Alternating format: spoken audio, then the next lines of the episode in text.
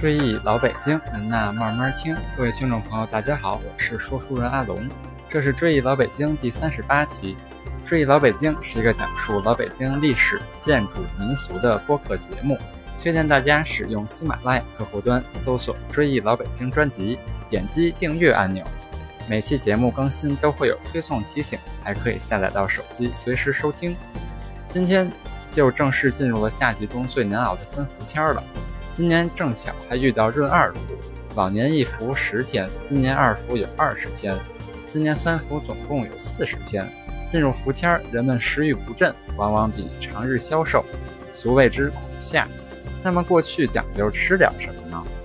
老北京民间有句俗语，叫做头伏饺子二伏面，三伏烙饼摊鸡蛋，说的是旧京暑伏天大家信守的饮食民俗。为什么有这个时俗和俗语呢？据说与节气和那会儿菜农的生产技术有关，农业落后，也没有暖房设施，没有更多夏令青菜供应百姓。夏至暑伏时，正是蔬菜青黄不接的断档时候，也因为老北京伏天特炎热，汗流浃背的人们都愿意在此时弄些简单少油又清淡爽口的饭食，所以就衍生出了伏天吃饺子、面条、烙饼的时俗。而且过去人们生活条件都不好，能吃上饺子就是最美的事情了，所以在重要的阴历节气或者节年，首当其冲就是要吃饺子。像正月里也有初一饺子初二面、初三烙饼摊鸡蛋这一讲。清代满族人把吃饺子称为煮饽饽，在《燕京岁时记》一书中就记载，每届初一，无论贫富人家，皆以白面做饺食，为煮饽饽。由此可见，老北京人吃饺子的历史之悠久。老北京人一年四季都爱吃饺子，在这暑气初蒸的日子里，要是能美滋滋的吃上顿饺子，那是件再滋润不过的事儿了。在头伏吃饺子的品种也是多种多样，有水煮的、烫面的、油炸的，还有锅贴等等。而锅贴又称伏贴，伏与入伏的伏谐音，取其富贵吉祥之意。饺子的馅料也是非常丰盛，像西葫芦羊肉馅、猪肉茴香馅、白菜猪肉馅、猪肉韭菜馅，但最便宜而最香的得说是韭菜鸡蛋馅。上街花个5毛8分的买捆韭菜，刻2-3个鸡子炒好，拌馅儿，煮得了，黏蘸着调着姜末的香醋，那叫一个美。如今您要是嫌热不愿意动手制作，也可以去超市购买速冻水饺或下馆子去吃，当然那味道和感觉是不如家里人一起动手制作来吃得香。包饺子需要擀皮儿和馅儿，然后煮，其中最重要的技术就是和馅儿，看似简单却是门技术活。饺子好不好吃就看饺子馅儿了，什么菜都可以包饺子，但最常见的还是韭菜和茴香了，因为这两种菜主要是做馅儿用的，当然采用别的菜也未尝不可。老北京把和馅儿又叫馅儿和，讲究一手把着锅沿儿，另一只手顺着一个方向搅，用力越均匀，馅儿和得越滋润。刚调好的馅儿并不能马上使，必须要先静置10来分钟后才能使用。如果馅儿和的不到家，汤就不能完全融进馅儿里，放上片刻就会往上反，让馅儿表面汪着一层汤汤水水。如果放上一会儿馅料没有动静，就说明馅儿和好了。俗话说和好的馅儿会说话，就是这个意思。有一种老北京斋戒时的面丁馅饺子，是把面擀成片儿，切成丁，用小火炸焦，拌馅时随包随放，煮好后吃在嘴里嘎嘣嘎嘣的，也是一番爽脆，比放胶圈排叉还要好吃。过去节目介绍了多家餐饮老字号，比如峨眉酒家的宫保鸡丁、东来顺的涮羊肉、天兴居的炒肝、馄饨侯的馄饨烧麦、砂锅居的白肉。那么京城有句俗话叫好吃不如饺子，舒服不如躺着，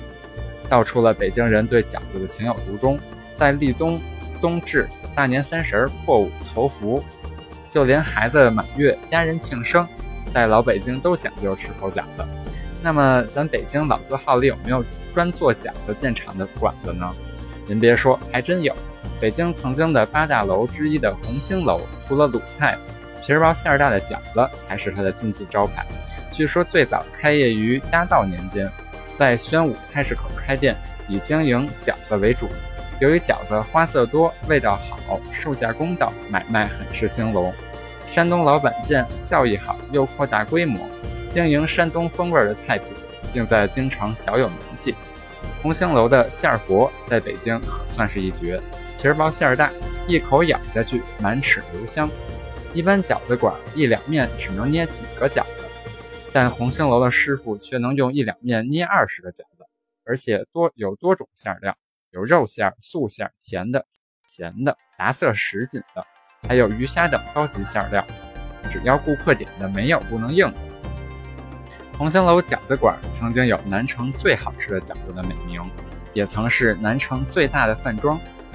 然而好景不长，到了90年代初，餐饮业的竞争逐渐激烈，红星楼还固守着传统的鲁菜和饺子，不在菜品上创新，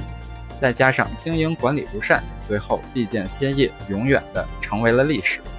那么如今下馆子吃饺子去哪儿吃好呢？诸位可以试试位于西四北大街的汇丰饺子楼，算是北京较早的经营饺子的品牌，是纯手工制作，现点现包，至今也有20多年的历史了。街坊邻里很多都是这里的老客，有人开玩笑说好吃不过汇丰饺子，谁知1传10，10传百，流传开来，汇丰的生意越发红火，皮儿薄馅儿满，口感浸润，制作十分讲究。制作中要选用特级精致面粉，将面粉揉透和好，醒一会儿。擀皮儿用特制的枣核形擀面杖。饺子皮儿薄厚均匀，馅料甄选同样精细。汇丰饺子讲究5个褶，因为褶子的数量直接关系到口感，多则生硬难咽，少则缺乏咀嚼之力。煮饺子时，先用旺火煮10分钟。把馅料煮熟，再换文火煮5分钟，一盘热腾腾的饺子就出锅了，个个晶莹剔透。甭说饺子，就连煮饺子的罩例都是他们精心研发出来的，一个个类似梯形，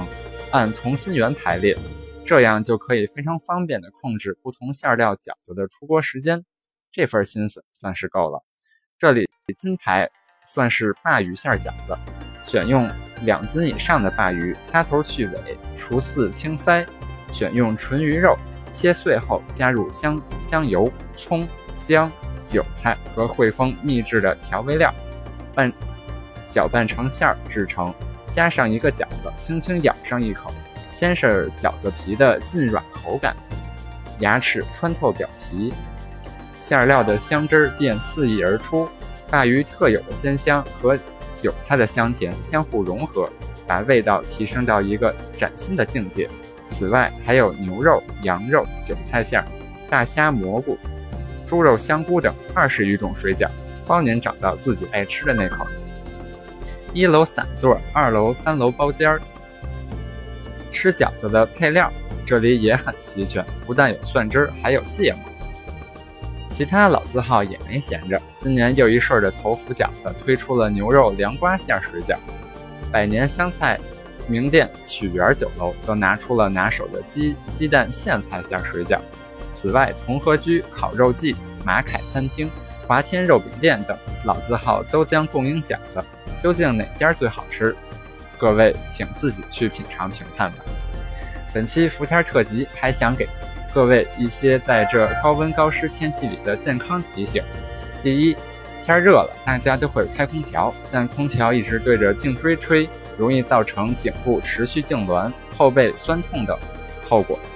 空调病的症状也会有浑身肌肉痛、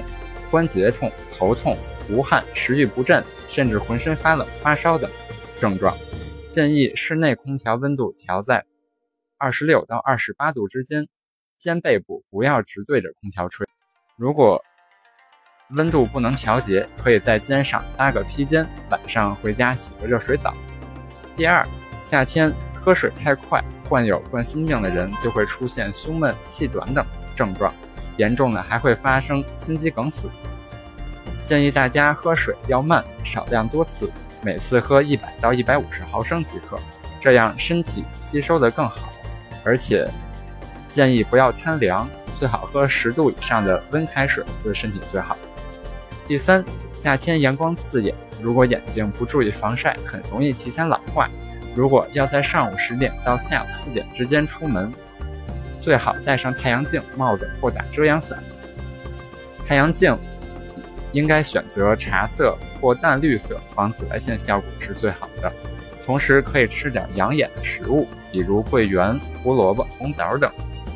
第四，不要贪凉，由于西瓜寒凉，要少吃。更注意的是，不要吃冰镇的西瓜。另外，吃凉拌菜时不妨加点姜或芥末，可以暖胃杀菌。第五，可以多吃一些夏日的去火食物，例如苦瓜、丝瓜、西红柿等性凉、清暑的蔬菜水果。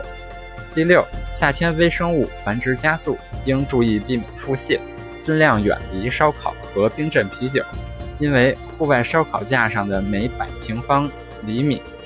含有细菌高达170万个，这些细菌中含有高致病性大肠杆菌、沙门氏菌及李斯特菌，一旦感染会造成呕吐和腹泻等症状，而且短时间内喝大量冰镇啤酒也会影响消化功能，严重时可引发痉挛性腹痛、腹泻等肠胃疾病。阿龙在这里衷心祝愿各位听众朋友和家人度过一个平安健康的夏天。欢迎各位朋友将我的节目转发至微信群或朋友圈，希望大家一起努力去探索老北京，记住一段不该被遗忘的历史，追忆老北京。您呐，慢慢听。这期节目就聊到这里，2福的面，3福的烙饼，还有更多老北京的夏日冰饮，咱们下期接着聊。